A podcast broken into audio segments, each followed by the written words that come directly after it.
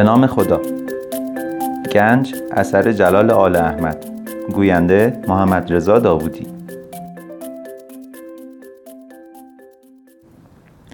ننه جون شما هیچ کدوم یادتون نمیادش. منو تازه دو سه سال بود به خونه شوهر فرستاده بودن. حاج اسخرم و تازه از شیر گرفته بودم و رقیه رو آبستن بودم خاله اینطور شروع کرد. یکی از شبهای ماه رمزون بود که او به منزل ما آمده بود و پس از افتار معصوم سلطان قلیان کدویی گردویی گردندراز ما را که شبهای روزه توی مجلس بسیار تماشایی است برای او آتش کرده بود و او در حالی که نیقلیان را زیر لب داشت اینگونه ادامه داد. تو همین کوچه سید ولی که اون وقتها لوح قبرش پیدا شده بود و من خودم با بیبیم رفتیم تموشا قربونش برم روی سنگ مرمر یه زری ده پونزده خط عربی نوشته بودن. اما من هر چه کردم نتونستم بخونمش. آخه اون وقتا که هنوز چشام کم سو نشده بود قرآن رو بهتر از بیبیم میخوندم اما خط اون لوح رو نتونستم بخونم. آخه ننه زیر و زبر که نداشت که آره اینو می‌گفتم. تو همون کوچه کارامسرایی بودش خیلی خرابه. مال یه پیرمردکی بود که هی خدا خدا می‌کرد یه بند خدایی پیدا بشه و اونو ازش بخره و راحتش کنه. خاله پس از آنکه یک پک طولانی به قلیان زد و معلوم بود که از نفس دادن قلیان راضی است و پس از اینکه نفس خود را تازه کرد گفت اون وقتا تو محل ما یه دختر ترشیده ای بود بهش بتول می‌گفتن. راستش ما آخر نفهمیدیم از کجا پیدا شده بود. من خوب یادم روزای عید فطر که می‌شد با یه شای سناری که از این ور اون ور جمع می‌کرد متقالی چیتی چیزی تهیه می‌کرد و میومد تو مسجد کوچه دردار و وقتی نماز تموم می‌شد پیرهن مراد بخیه می‌زد. ولی هیچ فایده نداشت. بیچاره بختش کور کور بود. خودش می‌گفت نمی‌دونم خدا عالمه شاید برام جادو جنبلی چیزی کرده باشن. من کاری از دستم بر نمیادش خدا خودش جزاشونو بده. خلاصه یتیمچه بدبخت آخر سرا راضی شده بود به یه سوپر شوهر کنه. یک پک دیگر به قلیان و بعد عاقبت یه دورگردی که همیشه سر کوچه ما علک و تلموش میفروخت پیداش شد و گرفتش. ما هم خوشحال شدیم که اقلا بطوله سر و سامونی گرفته. بعد از اون سال دم پختکی شب عید که مردم تازه کم کم داشتن سر حال می اومدن یه روز یه شیرینی پزی که از قدیم ندیما با شوهر بتول راستی یادم رفت اسمشو بگم با مشهدی حسن رفیق بود. سر کوچه میبیندش و میگه رفیق شب عیدی اگه بتونی پولی مولی را بندازی من بلدم. دو سه جور نون شیرینی و باقلایی و نون برنجی میپزیم. خدا بزرگه شاید کاروبارمون بگیره. مشهدی حسنم حاضر میشه و شیرینی پذیر رو علم می‌کنن. اما نمی‌دونن جا و کجا گیر بیارن. مشهدی حسنه به فکر میفته برن تو همون کارام سراحه و یه گوشش پاتیل و بساتشون رو به راه کنن. با هم میرن پیش یارو پیرمرده و بهش قضیه رو حالی می‌کنن و قرار می‌ذارن ماهی دو قرون کرایه بش بدن. اما پیرمرده میگه من اصلا پول نمی‌خوام. بیاین کارتون رو بکنین. خدا برا ما هم بزرگه.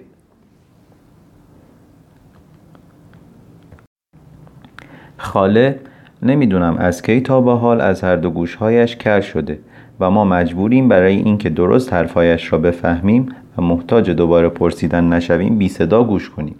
او به قدری گیرا و با حالت صحبت می کند که حتی بچه ها هم که تا نیم ساعت پیش سر خاتون پنجره هاشان با هم دعوا می کردند اکنون ساکت شده همه گوش نشسته بودند.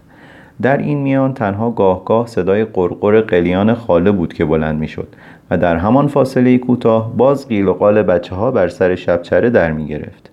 خاله پکش را که به قلیان زد دنبال کرد. جونم واسه شما بگه. مشهدی حسن و شریکش رفتن تو کارام سراحه و خواستن یه گوشه رو اجاق بکنن و پاتیلشون رو کار بندازن. کلنگ اول و دوم که نوک کلنگ به یه نظامی گنده گیر می‌کنه. یواشکی لاشو وا می‌کنن و یه دخمه گل و گشاد. اون وقت تازه همه چیزو می‌فهمن. مشهدی حسن زود به رفیقش حالی می‌کنه که باید مواظب باشن. پیرمردک رفته بود مسجد نماز عصرشو بخونه. در کارامسرا رو میبندن و میرن سراغ گودالی که کنده بودن. درشو ور میدارن یه سرداب دور و دراز پیدا میشه. پیه سوزشون رو می‌گیرن و میرن تو. دور تا دور سرداب با ماسه و آهک طبقه طبقه درست کرده بودن و تو هر طبقه خمره ها بوده. که ردیف چیده بودن و در هر کدوم یه مجمعه دمر کرده بودن. مشهدی حسن و رفیقش دیگه تو دلشون قند آب می‌کردن. نمی‌دونستن چه کار بکنن. لیره ها بوده یکی نلبکی خدا عالمه که این پولا مال کی بوده و از زمان کدوم سلطون قایم کرده بودن. بیبی می‌گفت ممکنه اینا وقف سید ولی باشه که لوحش تازه خواب نما شده بود. اما هرچی بود قسمت دیگری بود ننه جون خاله چشمهای ریزش رو ریستر کرده بود و چند دقیقه ای گمان می‌کنم به آن لیره های درشتی که می‌گفت لیره های به درشتی یک نلبکی فکر می‌کرد چقدر خوب بود که او یک دانه از آنها را آری فقط یک دانه از آنها را می داشت و روز ختن سوران لای قنداق نوه پنجمش که تازه به دنیا آمده بود می گذاشت. چقدر خوب بود که دو سه تا از آن کله برهنه ها هم بود و او می توانست یک سینه ریز و یا ونیکات یا یک جفت گوشواری سنگین با آنها درست کند و برای عروس حاج اسخرش بفرستد. چقدر خوب بود. شاید خیلی فکرهای دیگر هم می کرد. آره ننه جون نمی‌دونین قسمت چیه اگر چیزی قسمت آدم باشه سیمرغم از سر کوه نمی‌تونه بیاد ببردش. خلاصش مشهدی حسنه و رفیقش هفته عید شیرنی پزیشونو کردن پولارم کم کم در آوردن. جوری که یارو پیرمرده نفهمه. سه چهار ماهی که از این قضایا گذشت به بونه این که کارشون بالا گرفته و دخلشون خوب بوده کارام سراه رو از پیرمردک خریدن. اونم که از خدا می‌خواست پولشو گرفت و گفت خیرشو ببینین و رفت. کم کم ما می‌دیدیم بطوله سر و بهتر میشه. گلوبند سنگین میبنده علنگوهای ردیف به هر دو دست انگشتر الماس پیرنای ملیل دوزی و اطلس چارقت خاص ململ و خلاصه مثل یه شازده خانم اومد و رفت می‌کنه.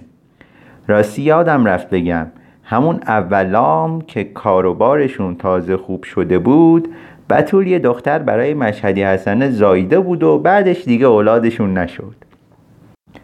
یک بک دیگر به قلیان و بعد. مشهدی حسن رفیقش رو روانه کربلا کرد و از اینجا لیره ها و کل برهنه ها رو لای پالون قاطرا و توی دوشک کجاوه ها می‌کرد و میفرستاد براش. اونم اونجا میفروخت و پولاشو برمیگردوند. خلاصه کارشون بالا گرفت. از سر تا ته محله رو خریدن.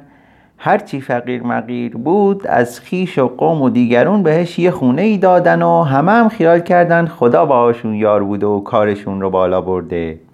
هیچ کی هم سر از کارشون در نیاورد. خود مشهدی حسن هم با بطور یه سال بار زیارت و بستن رفتن کربلا. من خوب یادمه. داشای محله براشون چاوشی میخوندن و چقدر اهل محل براشون اسفند و کندر دود کردن. نمی‌دونین ننه از اونجام رفتن مکه و بطول که اول معلوم نبود کس کارش چیه آخرش کجا سر به نیست میشه.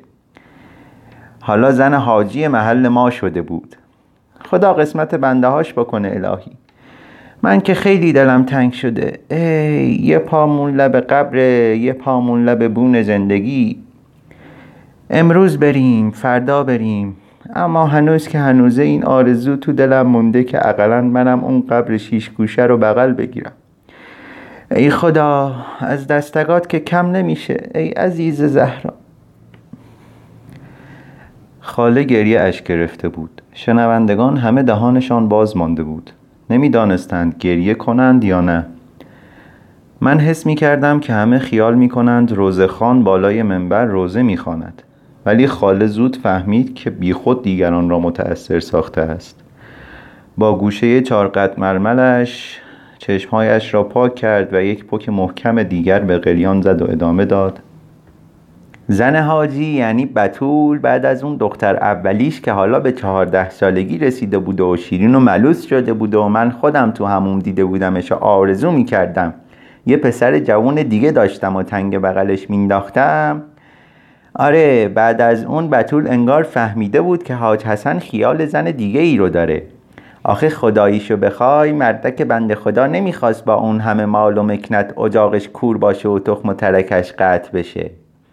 خود بتول هم حتما از آقا شنیده بود که پیغمبر خودش فرموده که تا چهار تا عقدی جایزه و سیغه هم که خدا عالمه هرچی دلش خواست. واسه این بود که به دست پا افتاد شاید بچهش بشه و حاجی زن دیگه ای نگیره. آخه ننه شماها نمی‌دونین هوو چیه. من که خدا نخواست سرم بیاد. اما راستش آدم چطور دلش میاد شوهرش بغل یه پتیار دیگه بخوابه؟ دیگه هرچی دعانویس بود دید هرچی سید ولی که لوحش تازه خواب نما شده بود نظر کرد. آش زین العابدین پخت شبای چهارشنبه گوش وایساد خلاصه هر کاری که می‌دونست و اهل محل می‌دونستن کرد. تا آخرش نتیجه داد و خدا خواست و آبستن شد. زد و این دفعه پسر کاکلزری زایید. باز خاله ساکت شد. و یکی دو پک به قلیان زد و در حالی که تنباکوی سر قلیان ته کشیده بود و زغالهای آن سوخته بود و به جزجز افتاده بود معصوم سلطان قلیان را با کراهت تمام از اینکه از شنیدن باقی حکایت محروم می شود بیرون برد و ادامه داد آره ننه جون خدا نکنه روزگار برای آدم بد بیاره. راست راستی می‌تونه یه روزه خونمون رو به باد بده و تموم رشته های آدم رو پنبه کنه و آدم رو خاک سر بشونه. آره جونم تازه حسین آقا پسر حاجی حسن به دنیا اومده بود که بیچاره بدبخت خودش سل گرفت. نمی‌دونی نمی‌دونی دیگه هر چی داشت برا مرضش خرج کرد. از حکیم باشی های محل گذشت از خیابون های بالا و حتی از دربارم. دکتر مکتر چیه؟ نمی‌دونم. خلاصه از همونا آوردن اما هیچ فایده نکرد. هر دفعه فیزیت های گرون گرون و نسخه های یکی تومن بود که میپیچیدن. اما کجا؟ وقتی که خدا نخوادش کی می‌تونه آدم و جون بده؟ آدمی که باعث بمیره باعث بمیره دیگه. دست آخر که حاجی همه دارایی و ملک و املاکش رو خرج دوا درمون کرد مرد. و بیچاره بتوله رو تا خرخرش تو قرض گذاشت. بتوله هم زودی دخترش شوهر داد. هرچی هم از بسات زندگی مونده بود جهاز کرد و بدرقه دخترش روانه خونه شوهر فرستاد. خونه نشیمنش هم طلبکارا اگرچه اون وقتا با رحمتر بودن ازش گرفتن. اونم بچهش رو سر راه گذاشت و خودشم رفت که رفت. سر به نیست شد. اما یه دو سال بعد دخترم تو عروسی یکی از هم مکتبیاشون رو دیده بود که تو دسته این رقاصا نیست که تو عروسی ها تیارت در میارن. تو اونا دیده بود داره میرقصه. خاله ساکت شد و همه را منتظر گذاشت. چند دقیقه ای در آن میان جز بحت و سکوت در انتظار نبود. عاقبت خواهرم به صدا درآمد که خاله جان آخرش چطور شد؟ خاله جواب داد نمی‌دونم ننه. حالا لابد اونم یا مثل من پیر شده و گوشش نمیشنوه یا دیگه نمی‌دونم چطور شده. من چه می‌دونم؟ شاید هم خدا از سر تقصیراتش گذشته باشه. آره ننه جون اگه مرده خدا بیا مرزدش و اگر نمرده خدا کنه دخترش به فکرش افتاده باشه و آخر عمری زبط و ربطش کرده باشه. پایان.